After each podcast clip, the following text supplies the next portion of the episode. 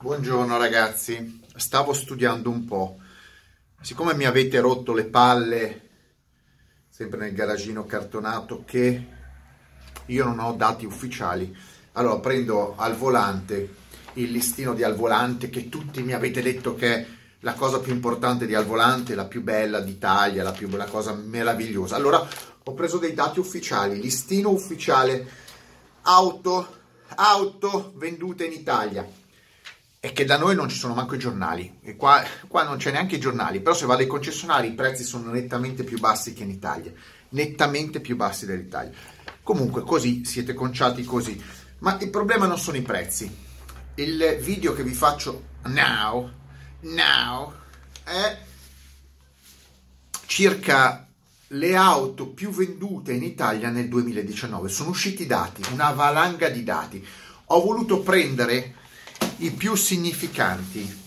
Esempio, le auto più vendute, le prime 10, le auto ibride più vendute, le prime 10, le auto a metano più vendute, le auto GPL più vendute, sempre le prime 10, le elettriche, perché si parla, parliamoci chiaro, ormai eh, per quanto riguarda i carburanti siamo veramente in un periodo in cui si parla esclusivamente di questo tipo di approccio nel mondo dell'auto. Si parla di carburanti. Quindi ho preso la classifica assoluta di tutto e le classifiche ehm, per carburante.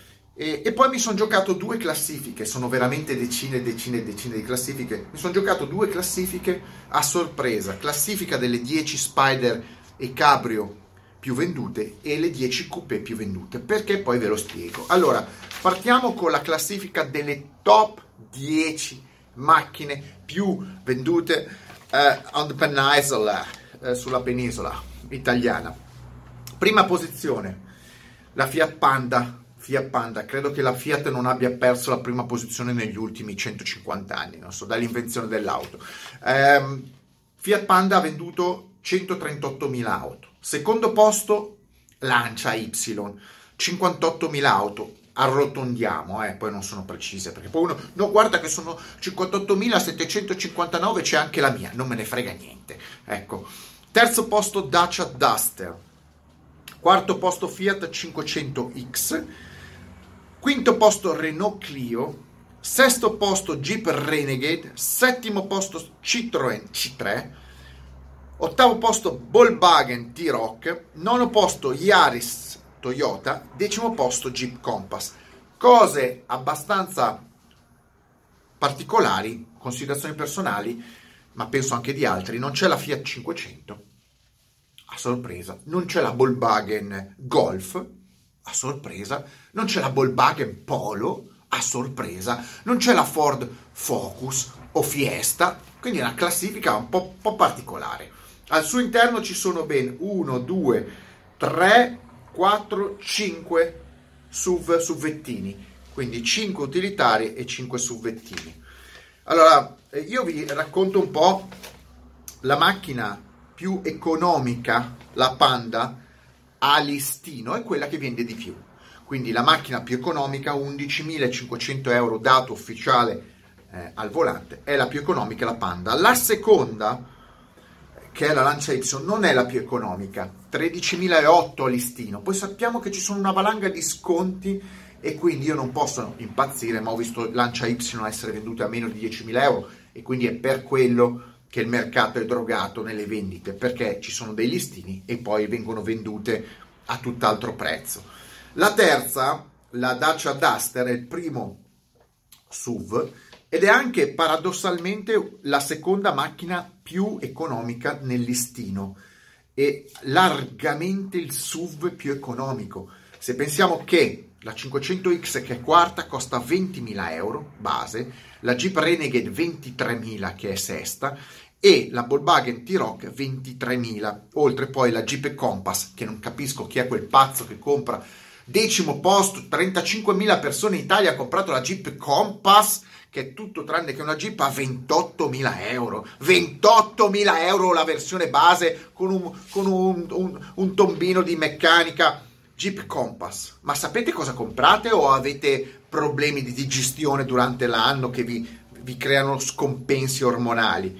Allora, al di là che è pazzesco che ci siano 5 SUV nei primi 5 posti, eh, nei primi 10 posti, sostanzialmente la classifica rispecchia l'Italia come paese povero. Non è un paese dove la gente ha tanti soldi da spendere tutti i prezzi che vi ho dato sono tutti super scontati. Io sfido chiunque veramente andare a comprare un Compass a 28.000 euro, probabilmente ve lo danno dietro a 20.000, non li possono più vendere. I Renegade a molto meno dei 20.000, eccetera, eccetera, eccetera. Quindi è un mercato molto più povero di quello che vi fanno credere. La gente non ha più soldi e soprattutto non li vuole spendere per le auto, sebbene ne vendano ancora un milione e sei, mi sembra una roba del genere, non lo so, e soprattutto è tutto un mercato legato alle piccole cilindrate.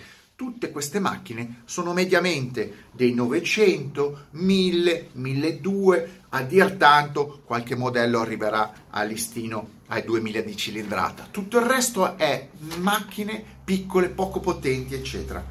Beh, questo, rispe- questo, questo rispecchia, adesso io non voglio andare a vedere tutti gli anni passati, ma rispecchia un impoverimento complessivo del mercato italiano, sebbene i prezzi continuino a salire. Le auto sono sempre più care. Bisognerebbe fare un bel video sulle, sulle auto, quanto costano, ecco. Qualco, qualcosa ne ho già parlato in passato, che le macchine in realtà a produrre costano un quinto di quello che ve le vendono a voi. Comunque, la cosa interessante è anche la classifica delle ibride. Partiamo con le ibride dove al primo posto c'è la Yaris, Toyota, al secondo posto Toyota CHR, al terzo posto la Toyota RAV4, al quarto posto la Toyota Corolla, tutto Toyota. Poi c'è Range Rover Evoque al quinto, Suzuki Ignis al sesto, Audi A6 al settimo, Kia Niro all'ottavo, nono Suzuki Swift, decimo Lexus UX. In totale è un mercato che nei primi 10, primi 10 sta sotto i 90.000 pezzi, più vicino agli 80.000 pezzi e la Toyota, gruppo Toyota, ne vende 60.000. Ergo, ergo, fate un po' voi i conti, il 70, 65%, 70% delle auto ibride sono Toyota. Quindi facciamo una classifica, un ragionamento sulla classifica. Se il 70-75% delle auto ibride vendute dalla, sono della Toyota, vuol dire che gli altri costruttori non fanno niente o se fanno qualcosa non se lo caga nessuno, perché se solo un marchio a 75% del mercato vuol dire avere il monopolio, il monopolio. Ed è la stessa Toyota che non sta investendo sull'elettrico, la Toyota non sta investendo sull'elettrico, investe sull'idrogeno, quindi la Toyota ha il monopolio di un mercato che tutti chiacchierano, tutti, tutte le persone chiacchierano sull'ibrido, in realtà è un mercato praticamente Toyota e neanche tanto grande perché i primi 10 posti prendono 83.000 macchine, i primi 10 posti. Però c'è chi fa peggio.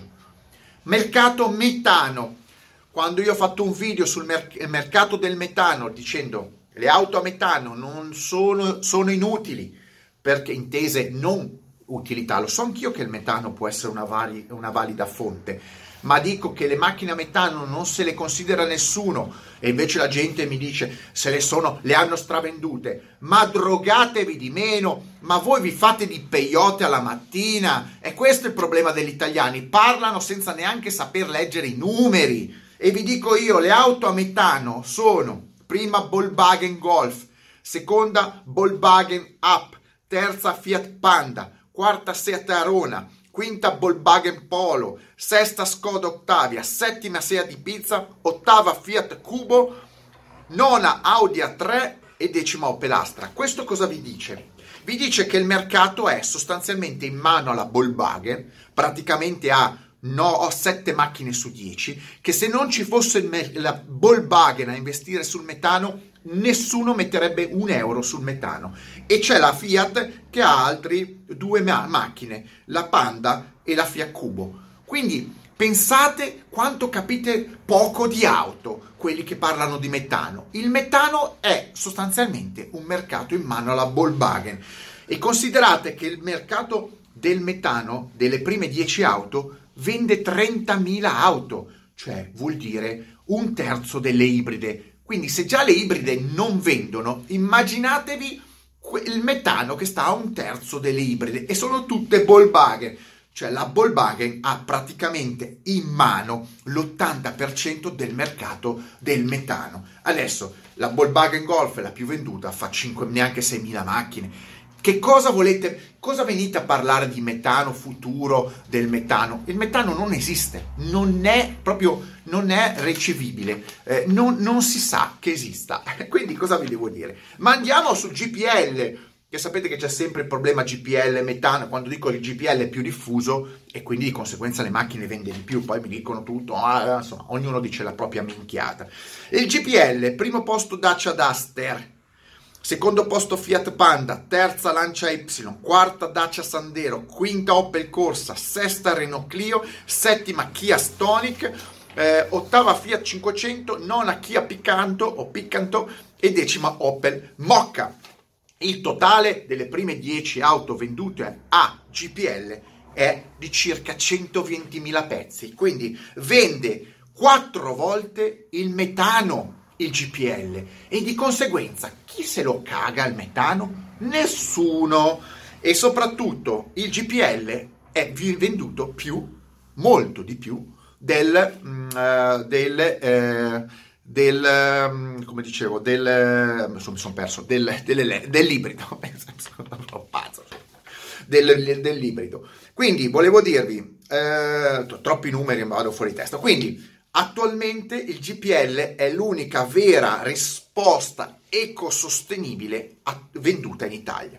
Come ho detto, non ci vuole molto a capire che multi, il mercato delle auto deve essere multicombustibile se vuole essere sostenibile, non può essere singolarmente tutto metano, tutto GPL, tutto elettrico o tutto quello che volete voi. Ci devono essere carburanti adatti per tutte le macchine o per alcuni modelli di macchine per tutto il pubblico. Ognuno sceglie il suo e questo è il futuro, il multicombustibile, non è l'elettrico, perché adesso ve lo faccio vedere. Elettrico, sganasciamoci di risate, facciamo proprio delle grandissime grasse risate. Posizione elettrico numero 1, Smart 422. Numero 2, Renault Zoe 3 Tesla Model 3, 4 Nissan Leaf, quinta Smart 44, eh, non so perché le separino, eh, sesta BMW i3, settima Hyundai Kona, ottava Tesla Model S, nona Tesla Model X, decima Jaguar I-Pace. Se noi andiamo a unire ovviamente le due smart, mi sembra assurdo dividerle eh, come mio concetto personale, perché è lo stesso prodotto decla- de- de- de- posso, eh, diviso in due, non ha senso. Fanno 3.000 macchine, cioè la Smart vende 3.000 macchine su 10.000 vendute nei primi 10 posti e forse in totale, perché poi dopo non c'è nulla dopo la Jaguar. Quindi la, la, la Smart si prende quasi il 30% del mercato. E le tre Tesla, la 3, la S e la X, assieme non fanno praticamente o fanno più o meno la vendita della sola Smart 2. È vero che sono macchine costose e assorbono il 25, quasi il 25% del mercato. E poi tutto il resto. Cosa vi dice? Che sostanzialmente il mercato dell'elettrico o lo fai con le smart e le Zoe, che sono le macchine più economiche e che unite hanno eh, sostanzialmente più del 50% del mercato o il 50% del mercato, o gli altri sono giochini per ricchi, perché parliamo di Tesla, parliamo di Jaguar, BMW i3 eh, e vabbè lì sa lì. Quindi il mercato dell'elettrico non esiste. 10.000 pezzi vuol dire un terzo del metano, che già è poco, e vuol dire un dodicesimo del GPL, e vuol dire un ottavo del dell'ibrido. Considerato che l'ibrido, l'ibrido per arrivare a 80.000 macchine vendute nei primi 10 posizioni, magari in totale di più, ci ha impiegato anni, è almeno 20 anni che viene venduto l'ibrido in Italia e dopo 20 anni siamo a questi livelli che fa meno del GPL e l'elettrico è desaparecido, non esiste. È inutile che poi uno mi dirà adesso vedrai che arriveranno i nuovi, nuovi prodotti. Ma di che cosa stiamo parlando? Di numeri infimi, anche perché sostanzialmente, ve l'ho detto prima, se le macchine costano care, non se le compra nessuno. Le macchine elettriche costano care e di conseguenza la formula dice che non se le comprerà nessuno. Ma torniamo sulle ultime due... Eh, due... Ah, tra l'altro, apro e, e, chiudo la, la, la, la parentesi. Incredibile che in queste classifiche dove appaiono marchi come Fiat, Dacia, Jeep, eh, Seat, insomma gruppi conosciuti e, e gettonati, quasi quasi spariti i, i marchi coreani, cioè vengono citate pochissimo le macchine coreane, acquistate molto meno di altre, la Ford, anche lì in notevole eh, crisi, non c'è una Ford neanche se la cerco con il lanternino e così altri marchi eh, più conosciuti e eh, poco poco disponibile come vendite in Italia. E, ma vogliamo andare, prima di chiudere, eh, su due curiosità. Mercato delle Spider Cabrio e Coupé. Perché mercato delle Spider, Cabrio e Coupé? Perché secondo me è il mercato che eh, ti rende, fa percepire la uh, passione che c'è. La passione che c'è in Italia. E ovviamente è anche la passione dei costruttori, perché se non c'è un costruttore che fa prodotti è difficile che uno possa comprarli. Cioè uno dice voglio comprarmi un bello Spider, un bello coupé, ma guardi in giro a listino non ci sono macchine, e uno dice vabbè io sono appassionato di auto sportive, ma non ci sono, che cosa faccio? Compro quelle usate. Ed è quello che sta succedendo. Vi leggo la classifica. Spider e Cabrio le hanno unite. Al primo porto, posto la Smart Fortune, vabbè ma è un insulto, è un insulto mettere la Fortune, uh, Fortune al, al, al primo posto, 3000 macchine, solo la Smart. Poi c'è la Mini, Mini Cabrio, poi c'è terzo posto Fiat 124 Spider, quarto Mazda MX5, quinto posto 5, 100, uh, Abarth, Abarth 124 Spider, BMW Z4 sesta, settima Mercedes C, ottava Porsche 911 Cabrio, nona Mercedes Classe E Cabrio, decima BMW Serie 2 Cabrio. Vi faccio un, un ragionamento sono circa 7500 auto tra, nelle prime 10. Niente, bruscolini, meno delle auto elettriche. Quindi vuol dire che siamo in involuzione del mercato pazzesca. La gente non è più appassionata di auto. C'è da dire che se la prima è la Smart Fortune con 3000 vetture e ne hanno vendute 7500, praticamente il mercato delle auto aperte è in mano alla Smart al 40%. Se consideriamo che la Fiat 124 divisa nelle due categorie Spider, Fiat e Abarth eh, Spider sono 1300 macchine, praticamente sarebbero al secondo posto, non ci saranno più già da oggi, vuol dire che il mercato ormai sta andando a farsi friggere, considerato che poi la Porsche 911 è all'ottavo posto, una macchina di livello molto alto. Dove sono tutte le Spider e le Cabrio? Dove sono tutte le Spider e le Cabrio che c'erano dieci anni fa? Dove le avete messe? Non è un problema di gente, è un problema che i costruttori decidono loro il mercato. Perché se la gente non ha offerta, non va a comprare le macchine. Sono i costruttori che decidono cosa voi dovete comprare. Vi tolgono gli spider, e vi danno le auto elettriche lì su e voi siete costretti ad andare a comprare il T-Rock Cabrio. Avete capito? Smettetela che i costruttori seguono il mercato. I costruttori fanno il mercato e voi comprate quello che vi dicono loro. Non ci vuole molto a capirlo. È come il fruttivendolo, vi dà le pere, le mele e, e le banane, voi volete i, me- i meloni e ve li coltivate i meloni. Al coupé chiudiamo. Primo posto Porsche 911 Secondo posto Mercedes classe E, terzo Panamera, ha messo anche il Panamera. Quarto Mercedes classe C, quinto Serie 2 BMW, sesto Serie 4 BMW, settimo Mercedes CLS, eh, ottavo Audi A7, nono Mercedes AMG GT e decimo Porsche Cayman. Sono 4500 macchine, il nulla sottovuoto, classifica dominata da tutti i marchi tedeschi, tutti marchi mediamente stracostosi. Non c'è una stracazzo di coupé per ragazzini, non c'è più nulla. No, pensia, pensiamo che manco la Subaru BRZ c'è in classifica. Dove sono le Fiat Coupé, le Peugeot Coupé? Dove sono tutte queste macchine? Le Opel Coupé, le Opel Calibra? Dove sono? Avete distrutto brutti maiali porci il mercato delle auto per i giovani, delle coupé per i giovani. Non è colpa di chi non le compra, è colpa di chi le produce e non le mette sul mercato. Questa è la colpa. Perché? Perché fanno più utili con i SUV. Togliamo ai giovani il divertimento e riempiamoli di SUV. Costruiamo un mercato di giovani metrosessuali. Mettetemi like, stra like e mega like. Questo è il presente e sarà il futuro del mercato italiano. Non è colpa solo dei consumatori, è colpa principalmente dei costruttori e dei eh, giornali che gli danno seguito prezzolatissimo. Ciao!